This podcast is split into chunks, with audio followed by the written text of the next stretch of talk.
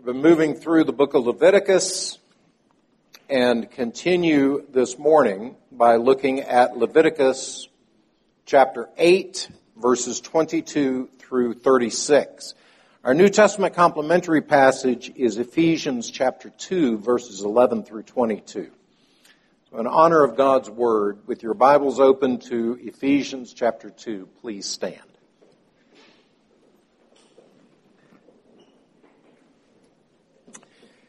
Ephesians chapter 2, beginning in verse 11, hear God's word.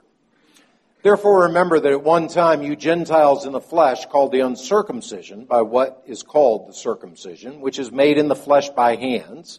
Remember that you were at that time separated from Christ, alienated from the commonwealth of Israel and strangers to the covenants of promise, having no hope and without God in the world.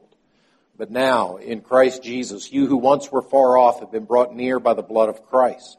For he himself is our peace, who has made us both one and has broken down in his flesh the dividing wall of hostility by abolishing the law of commandments and ordinances, that he might create in himself one new man in place of the two, so making peace, and might reconcile us both to God in one body through the cross, thereby killing the hostility. And he came and preached peace to you who are far off and peace to those who are near. For through him we both have access in one spirit to the Father. So then you are no longer strangers and aliens, but you are fellow citizens with the saints and members of the household of God, built on the foundation of the apostles and prophets, Christ Jesus himself being the cornerstone, in whom the whole structure being joined together, grows into a holy temple in the Lord. In him, you also are being built together into a dwelling place for God by the Spirit. As far as the reading of God's Word, please turn to Leviticus chapter 8, beginning in verse 22 and continuing in the reading of God's Word. Then he presented the other ram, the ram of ordination, and Aaron and his sons laid their hands on the head of the ram, and he killed it, and Moses took some of its blood and put it on the lobe of Aaron's right ear, and on the thumb of his right hand, and on the big toe of his right foot. Then he presented Aaron's sons, and Moses put some of the blood on the lobes of their right ears, and on the thumbs of their right hands, and on the big toes of their right feet. And Moses threw the blood against the sides of the altar. Then he took the fat and the fat tail and all the fat that was on the entrails and the long lobe of the liver and the two kidneys with their fat and the right thigh. And out of the basket of unleavened bread that was before the Lord, he took one unleavened loaf and one loaf of bread with oil and one wafer and placed them on the pieces of fat and on the right thigh. And he put all these in the hands of Aaron and in the, ha- in the hands of his sons and waved them as a wave offering before the Lord. Then Moses took them from their hands and burned them on the altar with the burnt offering. This was an ordination offering with a pleasing aroma, a food offering to the Lord. And Moses took the breast and waved it for a wave offering before the Lord. It was Moses' portion of the ram of ordination, as the Lord commanded Moses. Then Moses took some of the anointing oil and of the blood that was on the altar and sprinkled it on Aaron and his garments and also on his sons and his sons' garments. So he consecrated Aaron and his garments and his sons and his sons' garments with him. And Moses said to Aaron and his sons, Boil the flesh at the entrance of the tent of meeting, and there eat it, and the bread that is in the basket of ordination offerings, as I commanded, saying, Aaron and his sons shall eat it. And what remains of the flesh and the bread you shall burn up with fire. And you shall not go outside the entrance of the tent of meeting for seven days, until the days of your ordination are completed, for it will take seven days to ordain you. As has been done today, the Lord has commanded to be done to make atonement for you. At the entrance of the tent of meeting, you shall remain day and night for seven days, performing what the Lord has charged, so that you do not die. For so I have commanded. And Aaron and his sons did all the things that the Lord commanded by Moses. As far as the reading of God's word, let us pray. Father, as we have read, we come to the preaching and to the hearing of your word. And we pray that you would open our eyes and let us behold our Savior, to be more in love with him and be transformed by your word and spirit into his image. We pray in Christ's name. Amen. Please be seated.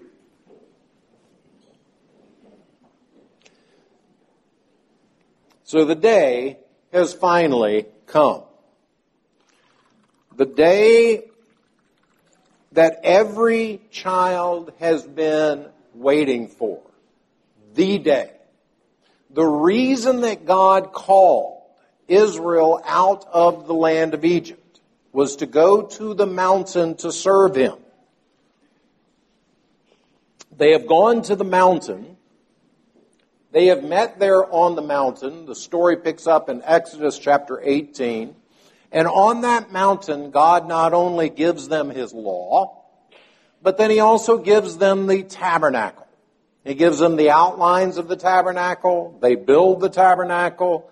That glorious tabernacle at the end of the book of Exodus is filled with the glory of God, but Moses is standing outside. And now we've got to ask the question, how do we get back in? How do we get back into this place of peace and union and healing? And that's what the sacrificial system has been all about. But the sacrificial system requires a priest. And so finally with chapter 8, we finally have this beautiful scene. And I want you to picture, because this is very much a visual scene. Verse 2 of chapter 8 says, All the people gathered around and witnessed. And so I want you to picture what it was that the people saw that day. Out here in the desert, millions of people gathered around, and these two men in their 80s come walking forward into this strange new tabernacle that's been constructed. And they walk through in order to become the great priests, the ones who are going to heal and bring the way back to God. And so these two 80 year old men walk across the hot desert sand. And behind one of the men are his four grown sons. Now, we don't know their ages. But I'm guessing if dad is in his 80s, these men ought to be at least in their 60s. 50s or 60s, I would guess. If dad is in his 80s. Four grown men walking behind. Names that you will come across or at least recognize. These four grown sons who are also being made priests. Nadab, Abihu, Eleazar, Ithamar. Nadab and Abihu, you might recognize those names because it's not going to end well for them. But let's leave that aside. That's happening another day. Because today is the day. Today is the day that the priesthood is instituted. And we saw last week one part of that scene. This week, I want you to look at just a couple of other parts of this scene. This scene that is laid out before us is a scene of consecration and communion. Consecration and communion. We open up with this weird ritual. Moses takes the blood and puts it on the lobe of Aaron's right ear, on the thumb of his right hand, and on the big toe of his right foot. And then he does the same thing to Aaron's sons. Now, visually, that was a striking thing. Here are these grown men, Aaron and his sons, clothed in spotless white linen.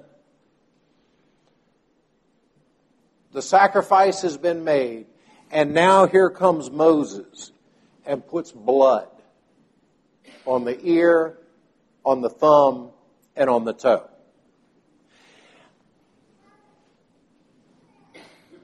Now we know that blood is significant. It's, it's really the core verse of the entire book of Leviticus, isn't it? The life is in the blood. It's at the heart of what the sacrificial system is, isn't it? The sacrificial system is about spilling the blood. It's at the heart of Jesus Christ and what he did on the cross his blood shed. So we know that this blood is in some way marking Aaron, marking the priests out. But we've already seen blood used as a marker in the story thus far.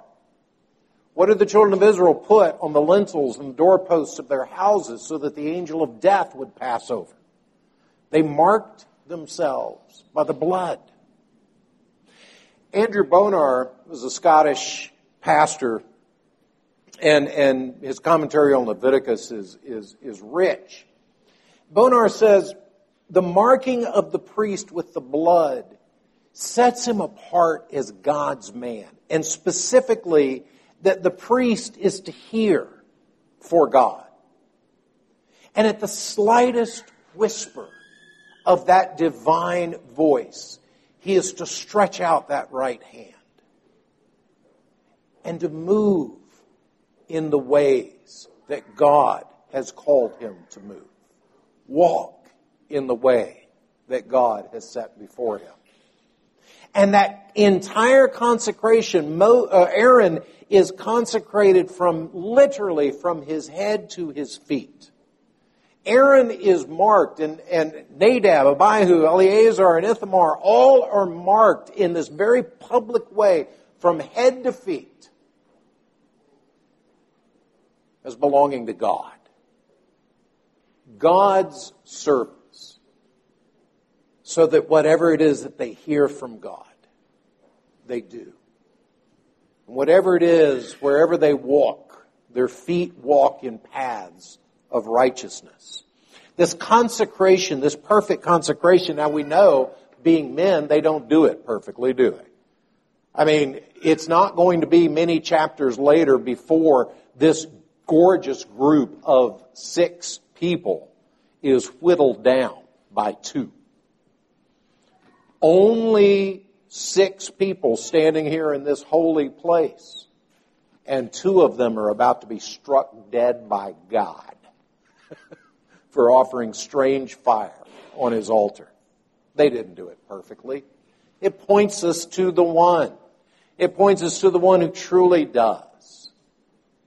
Listen to his Father, do his Father's will, and minister his Father's care. But then you notice also in verses 25 through 27 an interesting second aspect of this consecration. In verses 25 to 27, he took the fat, the fat tail, all the fat that was on the entrails, the long lobe of the liver, and, and then down in verse 20, uh, 26, out of the basket of unleavened bread that was before the Lord, he took one unleavened loaf, one loaf of bread with oil, one wafer, placed them on the pieces of fat and on the right thigh. Now, because everybody has been here through the whole series on Leviticus and remembers word for word every passage that we've been looking at, you don't need any reminders. But for anybody who may not remember word for word, a reminder. If you turn over your page of your Bible, just one page to chapter 7, and beginning in verse 11, we read, This is the law of the sacrifice of peace offerings that one may offer to the Lord. If he offers it for a thanksgiving, then he shall offer with the thanksgiving sacrifice unleavened loaves mixed with oil, unleavened wafers smeared with oil, and loaves of fine flour well mixed with oil. Here's the point. Moses takes the peace offering and he takes from the basket one loaf of unleavened bread, one loaf of leavened bread, the oil, everything we saw in the peace offering in chapter 7. he takes it and he walks over to Aaron. And with all of the, of the accoutrements of the peace offering, he also adds another element from the burnt offering. Do you remember from the burnt offering what it is that belongs to God? The long lobe of the liver, the fat that is around the kidneys. Those are the things that belong to God in his offering. And Moses takes those things and gives them to Aaron. And then he takes them out of Aaron's hands and gives them back to God. But the first thing he does he takes these things from God's hand and he places them in the hands of Aaron and his sons. And then, if you remember from the reading, he does a wave offering. He waves to the four corners of heaven and earth to witness, to behold this union. This union between God and Aaron between the sacrifice that belongs to God and now the sacrifice that is Aaron's. And now the Aaron sacrifice given back to God. This glorious union. You see, that's why our passage closes with these words, Moses and Aaron did exactly what God commanded, because this has nothing to do with Moses and Aaron. Moses and Aaron are the random players that God has brought forth. They are not the inventors of this. Moses and Aaron are God's men in God's time at God's place. It was utterly irrelevant who the people were because this was always God saying, I want you to enact this drama. I want the people to know that their priest, the one who stands between them and God, is in fact at peace that He is in fact completely given to me. I want you to know that your priest is as given to God as it is possible for one human being to be. And in turn, that God is in fellowship with him.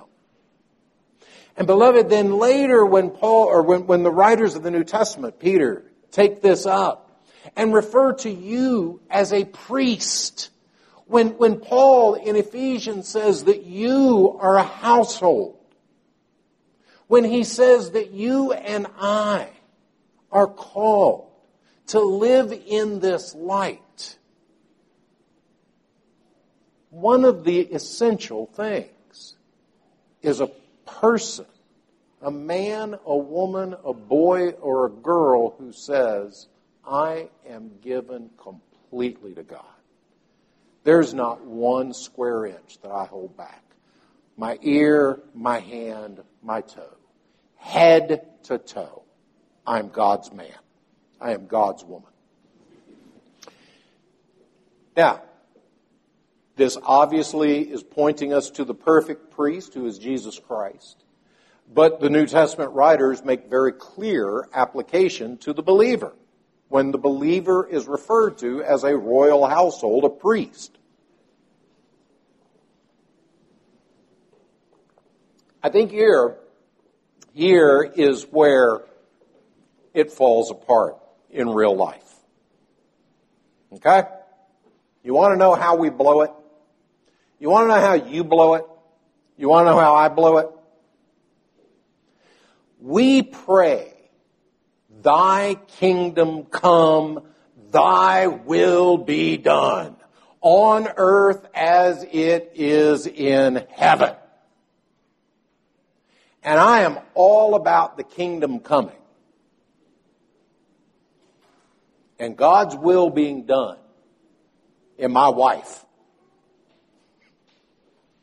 I am all about the kingdom coming and God's will being done in my children. I am all about God's kingdom coming and His will being done in my community. But I just poisoned it all, didn't I? Because, beloved, you don't give two figs about God's kingdom until you first desire it to come in your own heart. Until the kingdom of God is your heart's desire, don't yap at me about your love for the kingdom of God. Until your heart, until you say, Lord, let me mirror you. Let me be Christ's hands. Let me hear your voice. Let me walk in your paths.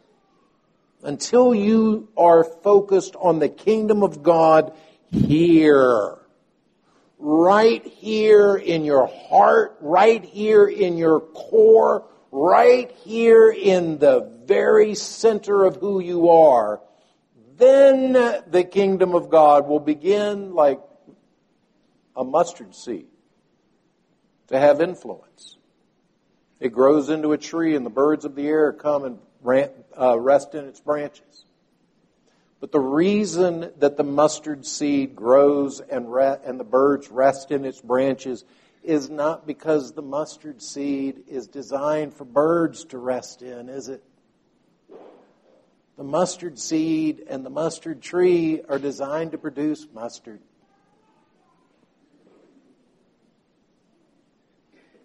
And beloved, if you get that, you will have gotten the core of it.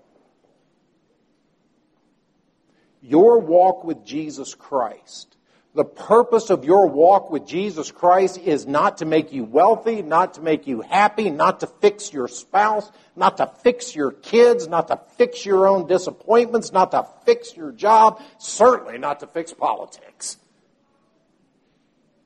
The kingdom of God breaks in here. And so you and I are called to be consecrated to God. But secondly, quickly, we see this other vision. This other vision of communion with God, because after Aaron and his sons are marked, after they give the fat portions, after these things are waved before the four corners of the earth, and God has declared himself to be at peace, he then tells Aaron and his sons to go and sit in the door of the tent of meeting for seven days. Did you see that? Seven days, day and night. Now, in the same way that blood is a significant thing, seven is as well. We've already seen it here at this own mountain. Remember, it was in Exodus chapter 20, verse 11, spoken from this very mountain that we're standing in front of right now as we're watching this display. It was on that mountain that God said, six days you shall labor and you shall do all your work, but the seventh is a Sabbath. It is a holy day unto the Lord your God. In it you shall do no work, neither your uh, male servant, nor your female servant, nor your ox, nor your cattle, nor the strangers within your gate.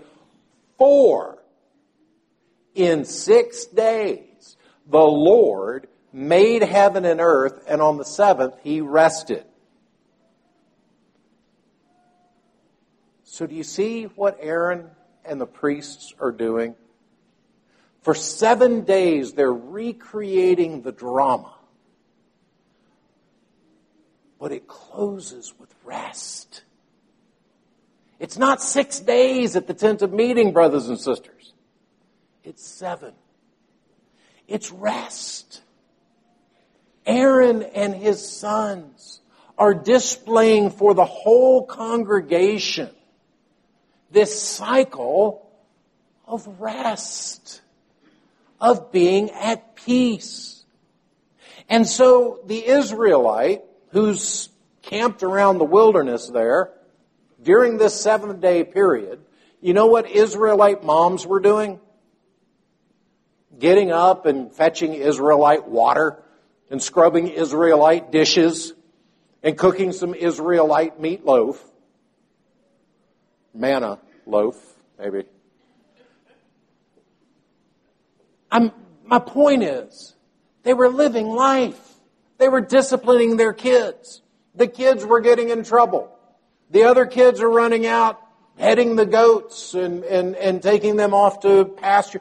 They're living their life just like you and I are. Here's where it circles back to my point at the very beginning. I don't think that we are called to set aside all of our frustrations, all of our cares, all of our fears. I don't think that worship is necessarily coming away from that as much as it is worship is bringing all that. Here, here to a place of peace, here to a place where God says again, I'm at peace. The communion that we see in Aaron and his sons, the week long daily eating of the flesh and sitting in the tent and, and all of the things that are just showing the people visually all around how God is at peace still takes place with a lot of Ammonites, Hittites, Jebusites, Perizzites, all the people that are in the wilderness, all of the dangers that are in the wilderness, all of the sun and the heat and the thorns and the rocks and the serpents and the wild animals and the marauding neighbors and all of that all takes place simultaneously to just enough manna for today. And a priest who says we're at peace.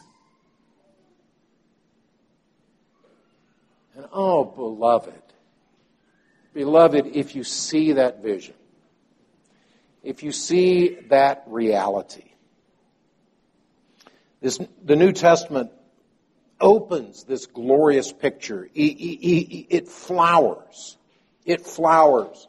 Not only to show us that it is Jesus Christ who is perfectly consecrated, and it is Jesus Christ who is in perfect communion, but beloved, that you and I, united to Christ, risen with him, seated with him in heavenly places, united to him, are also consecrated and at peace. It doesn't feel that way a lot of times. Our lives, our day to day does not feel peaceful. Our day to day does not feel like we don't have Ammonites and Hittites and Perizzites and Jebusites and all that rocks and thorns and heat stroke and, and, and thirst for water and, and all of those things. Our day to day feels a lot like the wilderness. But it's in the middle of that wilderness. It's in the middle of that wilderness that you have this scene. And beloved, I promise you, because God says it, if you and I will live from here, consecrated and at peace with God. If you and I will live from here, then this same beautiful picture of the tabernacle, these ancient men gathered in the hot desert, displaying this glorious grand gesture and, and, and story of God's redeeming work. People are going to look at you with the same wonder. They're going to look at you with the same awe. so, beloved, if we'll start here, it ends well there. But it does start here. It must start here and nowhere else, or else it turns ugly and dark. Is that not the problem of legalism? Is that not the problem that, frankly, the church is often accused of? Hypocrisy. A bunch of rules. You can tell me, or you, you tell me what to do, but you don't do it yourself, and all those things. If that is fundamentally what Christianity is to you, if you truly at the core say, Christianity is doing the right things, being the right person, and saying, I'm sorry when I'm not. then beloved, please, please come and talk to me. talk to your parents, talk to an elder, because Christianity, the gospel, is that I deserve death. I deserve to die. But Jesus Christ is my sacrifice. And if you are there, if you understand personally your judgment and your righteousness, both in God's hands, both transformed into God's mercy and love and grace. Here at the tent of the meeting, justice and mercy kissed. The wrath of God was satisfied, and he declared himself to be at peace. And it was always just a picture, a picture of that perfect priest, a picture of the one to come. Almighty God and gracious Heavenly Father, we do thank you for your grace to us in Christ Jesus. We thank you for redemption, for peace, for healing. That even in the midst of the wilderness, there is a place of rest. And from that place, we can live lives that reflect joy joy that can come only from a heart that knows what it is to be lost and found. Tune our lives to sing your praise this week. In Christ's name, amen.